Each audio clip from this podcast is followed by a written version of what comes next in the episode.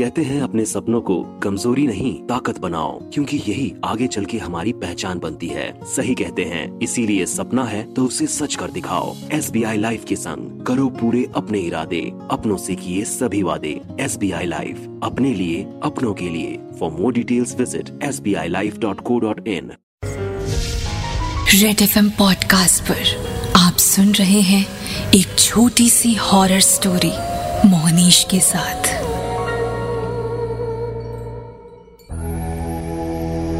उन्नीस साल के रोहन को फ़िल्मों का शौक ऐसा लगा कि वो घर से बहाने बनाकर तो कभी दोस्तों से झूठ बोलकर सिनेमा हॉल जाने लगा। कुछ वक्त बाद तो ऐसा आलम था कि नई हो या पुरानी, कोई भी फ़िल्म हो, रोहन से उस फ़िल्म का बचकर चला जाना लगभग नामुमकिन था। हर रोज की तरह उस रात भी रोहन ने पापा से कहा कि कल केमिस्ट्री प्रोजेक्ट सबमिट करना है तो मैं आदित्य के घर जा रहा हूँ। फ़िल्म देखने की धुन में अंधा रोहन बाइक को हवा की रफ्तार से भगाने लगा।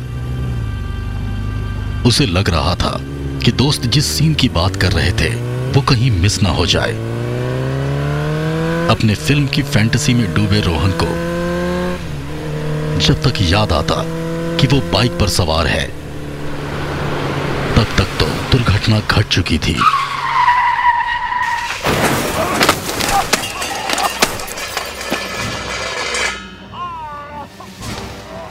एक नौ साल का बच्चा उसकी मोटरसाइकिल से टकराकर किनारे जा गिरा।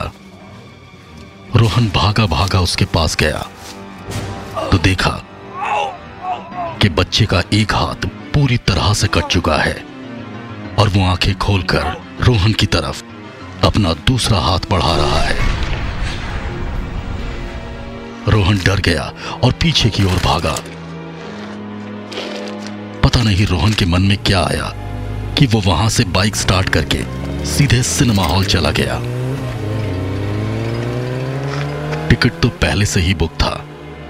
वो वहाँ गया और अपनी सीट पर बैठ गया। और आँखें बंद करके थोड़ी देर पहले हुए, उस हादसे को याद करने लगा। इतने में फ़िल्म चालू हुई। पर ये क्या? इसमें हीरो हीरोइन की जगह, पर्दे पर एक बच्चा आ रहा है, जिसके हाथ से खून बह रहा था।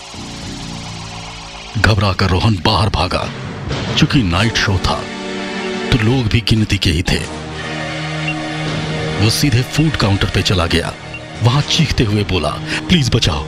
अंदर स्क्रीन पे एक बच्चा है, जिसका हाथ कटा हुआ है और बहुत खून बह रहा है।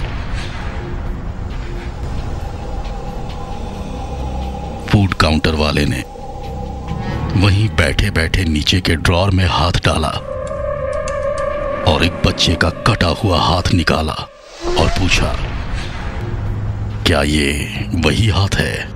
क्या ये वही हाथ है।